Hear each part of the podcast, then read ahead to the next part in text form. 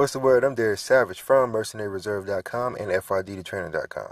This is the Inertia Over Inspiration Podcast. Today's podcast is going to fall under the category of bravery over slavery. It's also going to deal with died over destiny. So just kind of define those terms real quickly before we begin.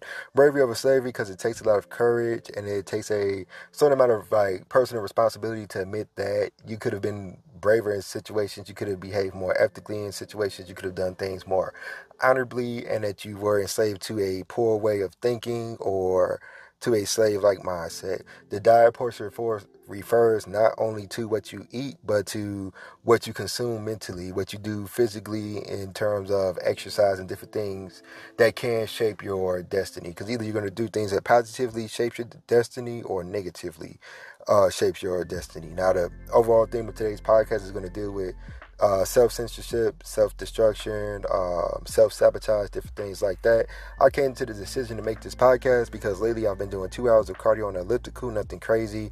Just something at a decent pace, maybe seven or eight miles at the end of the ordeal. It just clears my mind before I start the day. Now, later on in the day, I will go back and exercise, and I kind of want to highlight that by saying I work out for cognitive benefits. So, while I typically do see great physical benefits and I can see like different health markers improve, the mental aspect of working out is the main reason why I do it. It lowers stress, it lowers anxiety, it lowers depression. Um, it has a ton of cognitive benefits. Uh, research suggests that if you do one hundred fifty to three hundred minutes of cardio at a moderate intensity every week, you can lower stress, anxiety, and depression.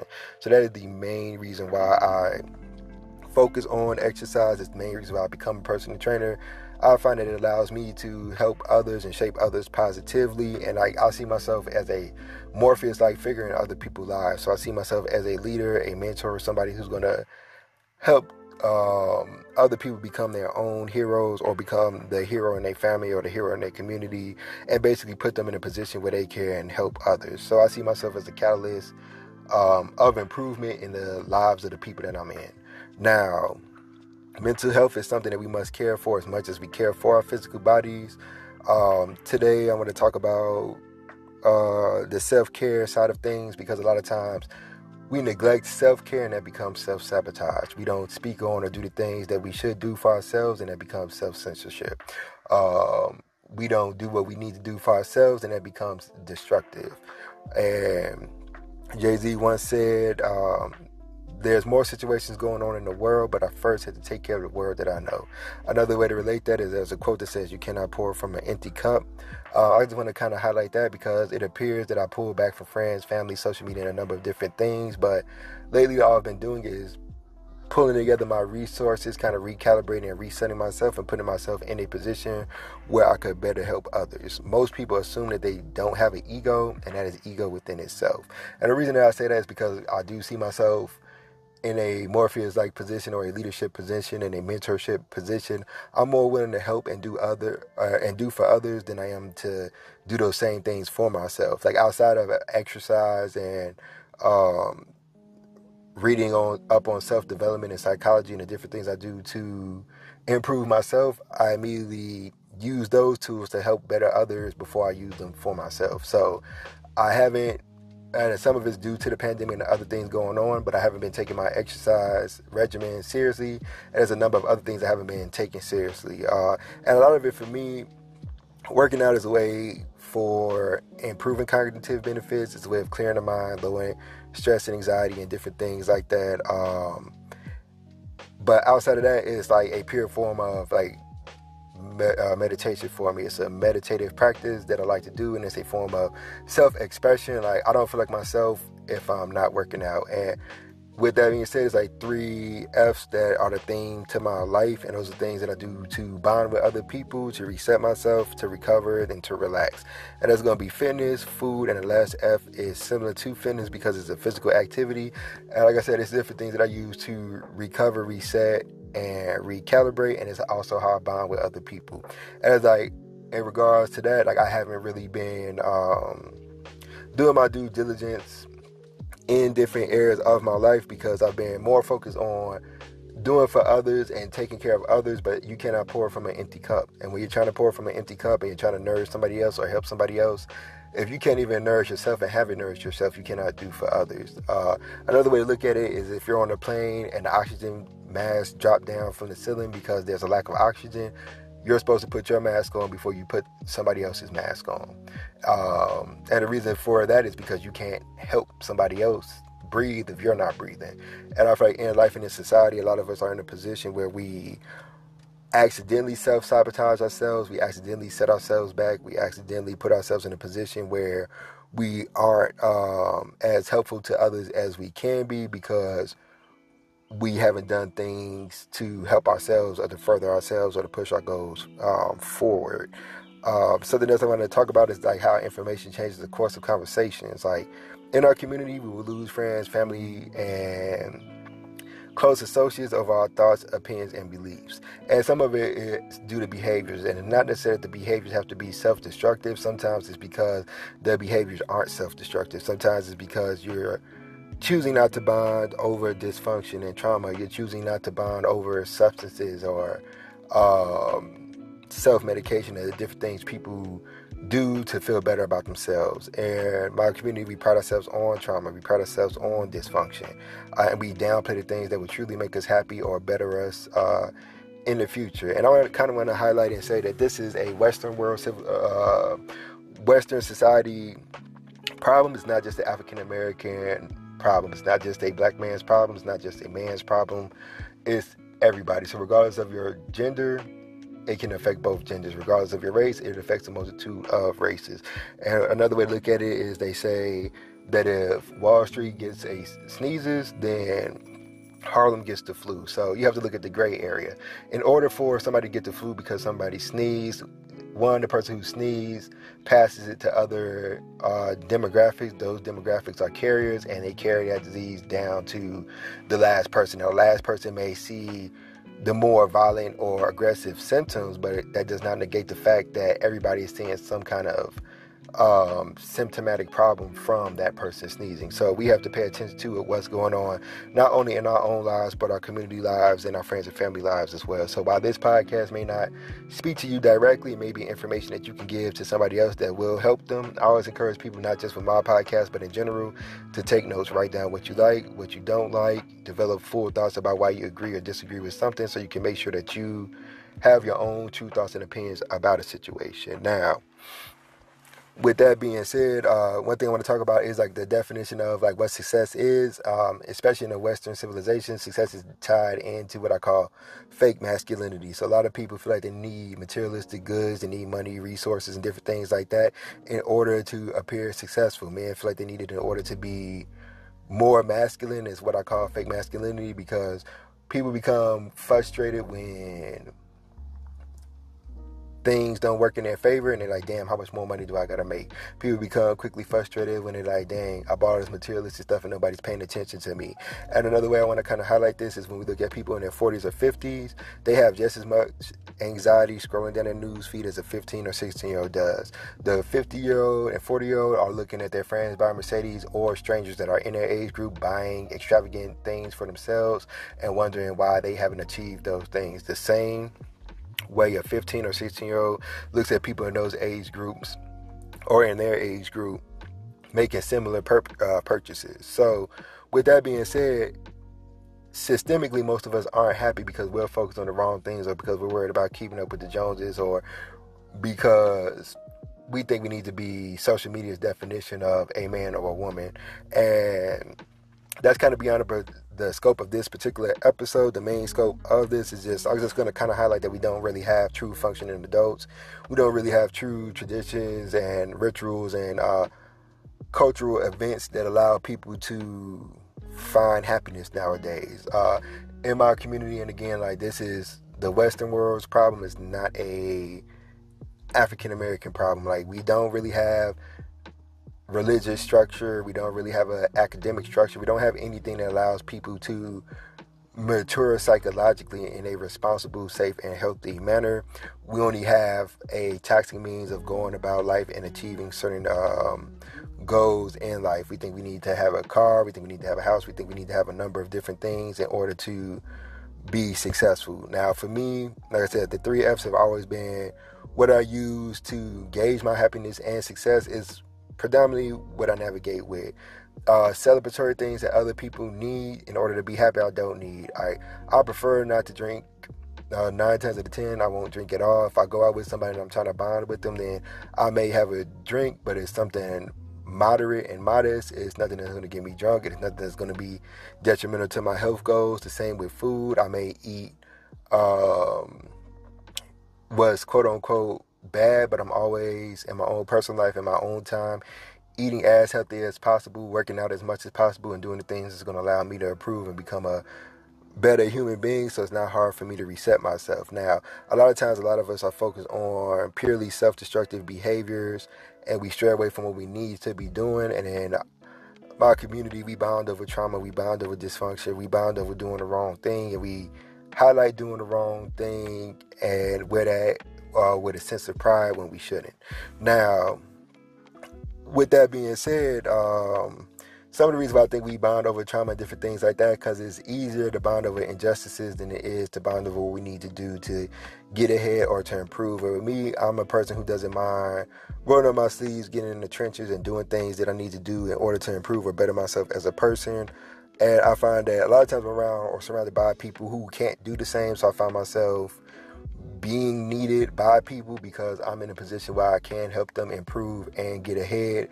And a lot of it, too, is it comes from an egotistical standpoint, because it's like, if I could go out and hang out with certain people, I'm always choose to do that because of fear of abandonment issues. Like, oh, if I don't hang out with these people, then they're going to find somebody else more interesting to hang out with. It's also uh, a FOMO factor, fear of missing out. I feel like if I don't do certain things, I'm going to miss out on certain events. Um, and I'm going to end up missing out at the end of the day. I often find myself saying yes to things I should say no to, um, just because I feel like if I don't do it, somebody else is going to do it. And a lot of times I find people won't do things for themselves, and if I do it for them, it takes a load off of them. Now, from a reciprocal standpoint, I never really get the same in return. And also from a reciprocal standpoint, the things that are beneficial and that help somebody else is not the same as what's going to help you. So it's like, while making purchases or doing certain things for other people may be beneficial for them, a lot of times people may try to return the favor by doing the same for me. So like a tit for tat thing. Let's say if I go out with one of my homies, I buy lunch, and then the next time we go out, he buys lunch. Like, that's not gonna, for him, and that moment when I bought lunch for him, it might have meant the world to him, because maybe he was low on funds, or, you know, maybe nobody ever buys him lunch, so it means the world to him. Now, for me, it's like, it's a nice gesture, but that's not gonna be something that is transformative for me. Like, the things that are transformative for me, I speak on Um, immensely, and I feel like maybe sometimes because I speak in a monotone manner, I don't really have tonality or expressiveness when I speak, people downplay my feelings of what I have going on. Um, outside of that, I always feel like I'm very quick to help other people, and people are not quick to help me to the same extent that I help them. Now, there are several people, um, one, for legal reasons I won't mention, and two, there's out of respect for their privacy I won't mention, but there are people who are imperative, and they are there in my times of need, and they are able to provide and do certain things for me when people aren't um, able to. But as a whole, uh, and just looking at it from a, like a wider perspective, a majority of people that I help aren't able to or willing to help me to the extent that I help them. And the reason that becomes like toxic or self-sabotage is because uh being willing to help and do things for other people who in the end of the day can turn around and snake you, or can turn around and uh, steal from you or do certain things to you that's going to be detrimental is a foolish endeavor. Some of the reasons why I am willing to help people, like there's been times people who stayed with me because they didn't have a job, they needed to further their education, they needed to get ahead in life. And a lot of times I've been in positions, maybe not as dire as their situation, but situations where somebody offered a little help, it could have been a catalyst for me to change my life. And it's like, I always want to be in a position where I can be that catalyst. I can be the reason that somebody else is able to get ahead or improve their lives or to change uh, factors that they normally wouldn't be able to change under normal circumstances. Now, that becomes uh, self-sabotage, because it's like, now I'm in a position where it's like, maybe I'm spending too much time helping other people and not enough time helping myself.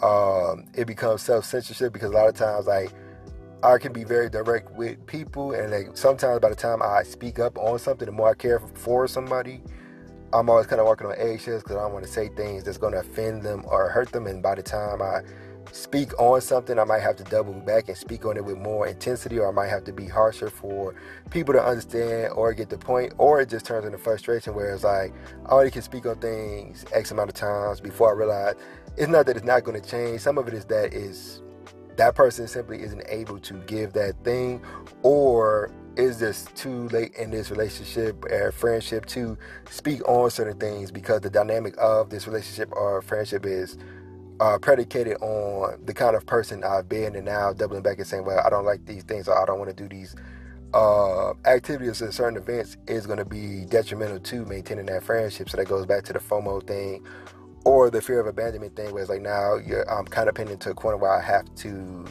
continue to be a certain kind of person in order to keep these people in my life. Now that becomes self-sabotage, because like, now how can I, as a human being, as a man, as a person, fully express myself if when I go around people, I have to limit myself in order to accommodate them and in order to make them feel good about themselves. So as of recent, a lot of people may know that I've pulled back from social media. I've pulled back from dealing with certain people, whether it's friends or family. And a lot of it's just because I had to reset myself. And it's like, sometimes you have to take a step back and go through a very transformative phase in your life so that when people do come across you again, they can see that you've changed from the inside out. They can see that you changed physically and mentally, and they realize that in order to be in your life, they have to make certain changes to be in your life, or they could choose not to be in your life. And when you take a step back and you do it in a respectful manner, Um, a lot of times people respect the fact that you've changed, but at the same time, we do have to acknowledge, especially in the African-American community, that a lot of people do not know how to address and help you deal with problems. And the reason I say that is because um, in the Black community, when you say you're stressed or you're depressed or you want to speak out about certain things, like I said, this is a Western problem, not just a Black problem.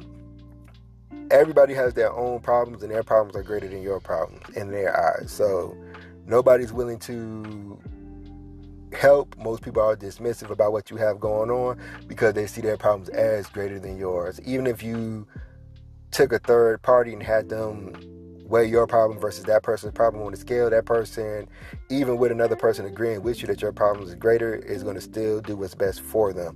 And it's just our nature as human beings, especially in a capitalist and consumerist um, society.